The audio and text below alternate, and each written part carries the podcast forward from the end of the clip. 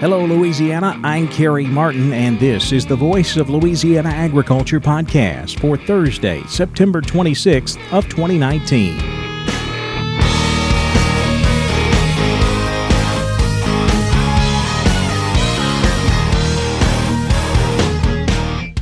Welcome to the Voice of Louisiana Agriculture podcast, a look at the latest news in Louisiana agriculture. Now, here's the host of the Voice of Louisiana Agriculture podcast, Carrie Martin. Sugarcane planting is about wrapped up here in Louisiana, and sugarcane harvest is just getting underway. We'll talk with Iberville Parish cane grower Cecil Ramagos to get an update on what's happening on his farm coming up later in the podcast. But first, here's a look at news headlines. The American Farm Bureau Federation says the new trade agreement between the U S and Japan is a positive step for agriculture. Michael Clements has more from Washington. The announcement of a trade agreement between the U S and Japan means more market access for U S farmers and ranchers, according to the American Farm Bureau Federation. While the agreement itself is not yet finished enough to be signed, the U S and Japan Wednesday signed an intent to agree. Dave Salmonsen, A F B F Senior Congressional Relations Director, says the agreement levels the playing field for U S ag exports into Japan. For agriculture, the fact that the U S and Japan are signing a trade deal is a win, especially for our exports. We already sell about thirteen billion dollars a year to Japan in a variety of products, but we're fearful of seeing that erode if we don't have this trade deal. The agreement lowers tariffs over time on U S agricultural products. Salmonsen says exports to Japan may increase by three billion dollars. We will be even with our competitors, and we should see good increases in our beef competitiveness into Japan. Pork tariffs are going to go down, have more access for dairy, and our wheat producers were concerned about falling behind our competitors. So the fact that we'll be in there again with the same tariff as other countries should shore up what has always been a very good market for wheat into Japan. Japan's legislative body must approve the agreement once finalized. Salmonsen says farmers and ranchers may start benefiting from the agreement next year. If the Japanese parliament does everything they need to do this fall, we could see this agreement go into effect uh, on January first. And this will also be a really good signal for other countries we're negotiating with, that uh, the U S can close out trade agreements. Michael Clements, Washington. Unfortunately for Louisiana rice farmers, this new trade agreement with Japan does not include rice. However, that could come in a second agreement.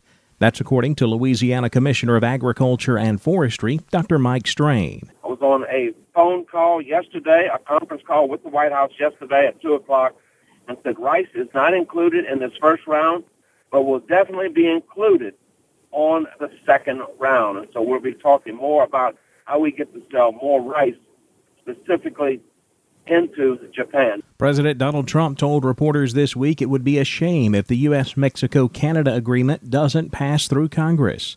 Speaking during a White House press conference, Trump said the fate of U S M C A is going to be a very interesting question. The White House earlier indicated this week that the impeachment effort by House Democrats has destroyed any chances of legislative progress. Crawfish season is just around the corner here in Louisiana, but an L S U Ag Center crawfish expert is advising that it's too early to start flooding fields. L S U Ag Center and Sea Grant crawfish specialist Mark Shirley says straw and vegetation in the fields that have been flooded would deteriorate, depleting oxygen in the hot water. Shirley says fields that become flooded from rain should be flushed to move bad water off the fields. He says right now those crawfish are safer down in the burrows for at least another three or four weeks.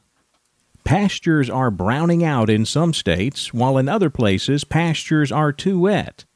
Stephanie Ho reports. U S D A meteorologist Brad Rippey says pasture and range conditions remain mostly steady. No change in the good to excellent rating. forty-five percent very poor to poor rating increased two points during the last week to reach twenty-four percent very poor to poor by September twenty-second. He says pastures have been drying and browning out in Ohio and the Southeast. Virginia bubbles to the top of the national list now. sixty-six percent of the pastures rated very poor to poor. We have seen those numbers numbers increased to forty percent or greater in a number of other states that includes Indiana, Kentucky, Tennessee, Georgia, and the Carolinas. He notes dryness in Texas, California, and Arizona. That said, we've had a lot of late summer and early autumn rain in the north central United States, and that has left things looking pretty green, albeit unfavorably wet in some cases. Where is it too wet? The Dakotas and Nebraska.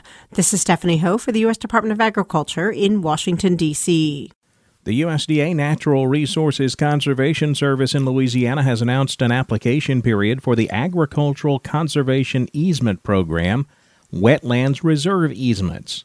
In fiscal year twenty twenty, private landowners across the state are encouraged to apply. Applications for the ACEP W R E will be accepted on a continuous basis with monthly batching periods. Interested landowners are encouraged to apply by Friday, October twenty-fifth of this year for twenty twenty funding consideration in the October application batching period.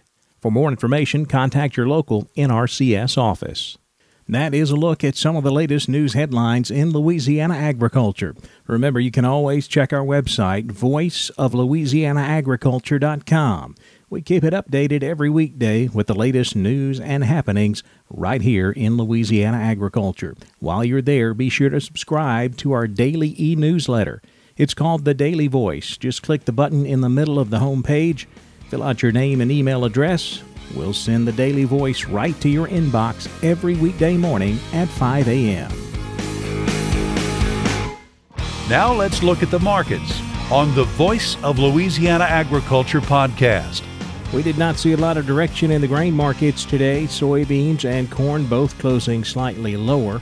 Oliver Slope is with Blue Line Futures in Chicago. Well, we've just been in one of those markets that we haven't really gotten a whole lot of new news, and I think a lot of that is kind of on the back of, of waiting to see what some of these harvest, early harvest numbers come out as for corn. We've been more or less a, a stick in the mud around three seventy-five plus or minus three cents, bottom end of the range, and the bulls want to defend on a technical basis. Comes in at three sixty-three to three sixty-six. This is kind of where we broke out after coming off those contract lows. So previous Uh, resistance now becomes support. We held that last week.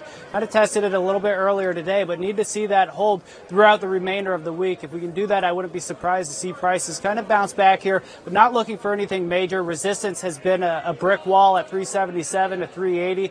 If we can get some sort of good fundamental news to get the market out above here, I wouldn't be surprised to see that spark around a short covering, and out above that resistance pocket, there's really not a lot until you get back to that gap at three ninety-two and three quarters. So down here at the bottom end of the range, I think there's pretty good value from a risk-reward standpoint, but need to get some new news to get this market going in the right direction. We haven't been able to get really any, including this morning's um, kind of dismal export sales after last week's uh, good one. Soybeans closed fractionally lower, with November beans down three quarters, eight eighty-eight and a half. January soybeans down a half, nine oh two and three quarters.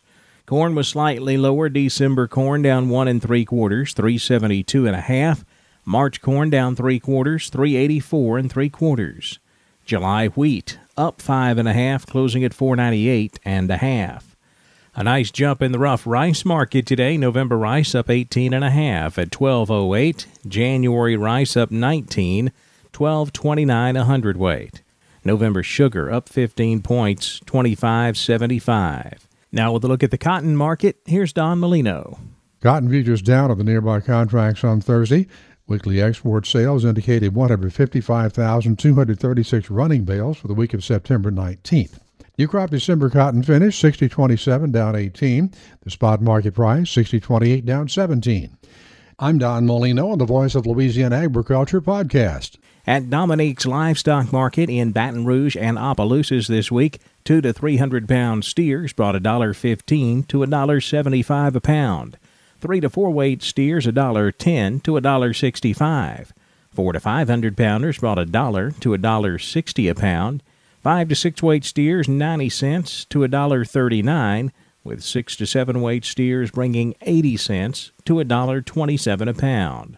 Slaughter cows range from twenty cents to fifty-eight cents a pound. Slaughter bulls sixty to eighty-six cents. On the futures market, we saw mixed prices. October live cattle down five cents, one oh two ninety-five.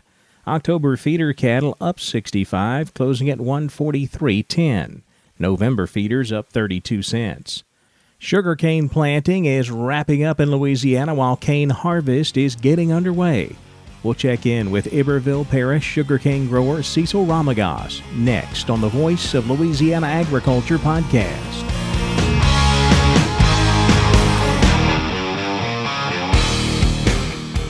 As the old saying goes, close only counts in horseshoes. So why take the chance with weather information when it comes to critical decisions with your fields? It's time to experience pinpoint, field-level forecasts that are forty percent more accurate than the competition. Experience the D T N Ag Weather Station. With this level of information, you'll know exactly what's happening at any time in your actual fields. This allows you to plant, spray, and harvest with a new degree of precision. Head to D T N dot com today to learn more.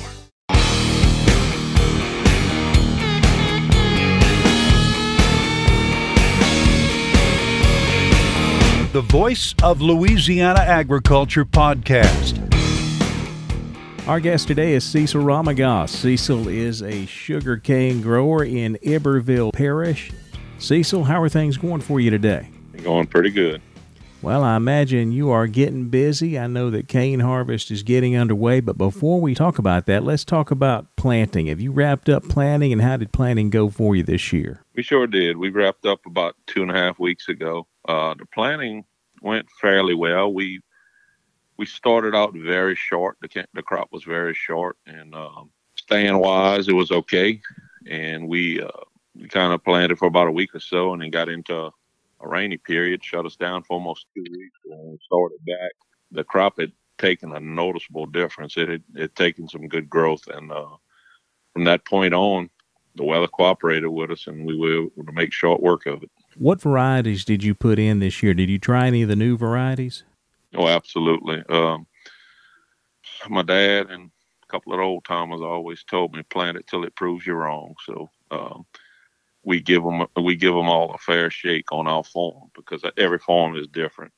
Um, we we used the new uh, six fifteen and the two oh one. We expanded both of those. We purchased it uh, through the league, and uh, right now on uh, I have a CleanTech uh, satellite.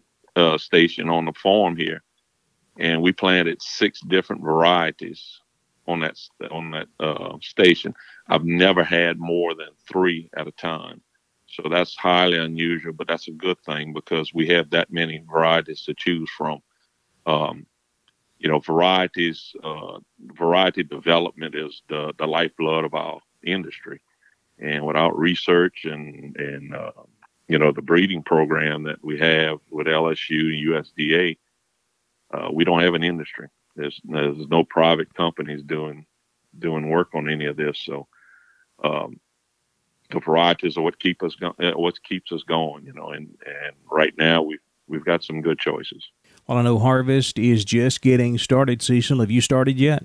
We started this morning. We sure did.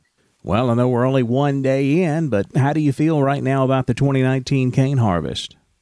The the the crop, I feel a lot better about the crop uh, right now. Uh, you know, I think I don't think we'll have the same crop that we had last year, but uh, it's improving, um, and it's in different areas. You ride through the industry, you see all different all different types, and um, it's just right now, with the weather that we have, and boy, it's hard not to get a whole lot done. Uh, the weather's fantastic. We, we're dry for a change, and uh, we had adequate moisture on our crop that we planted. You know, we had some moisture come right after we finished, so things are pretty good right now. Well, let's talk about this crop. Um, I know it has been a crazy year, regardless of what crop you're growing. How has the cane responded to the crazy weather year that we had this year? We, uh, it's, it's, as you said, it's crazy. Um, had a lot of unique things happen, you know, from the wet harvest last year, wet spring. Uh, on top of that, we farm right here close to the Mississippi River. So we dealt with that high river for, what, two hundred and something days. It was above flood stage. We're about maybe three and a half, four miles as the crow flies from the river.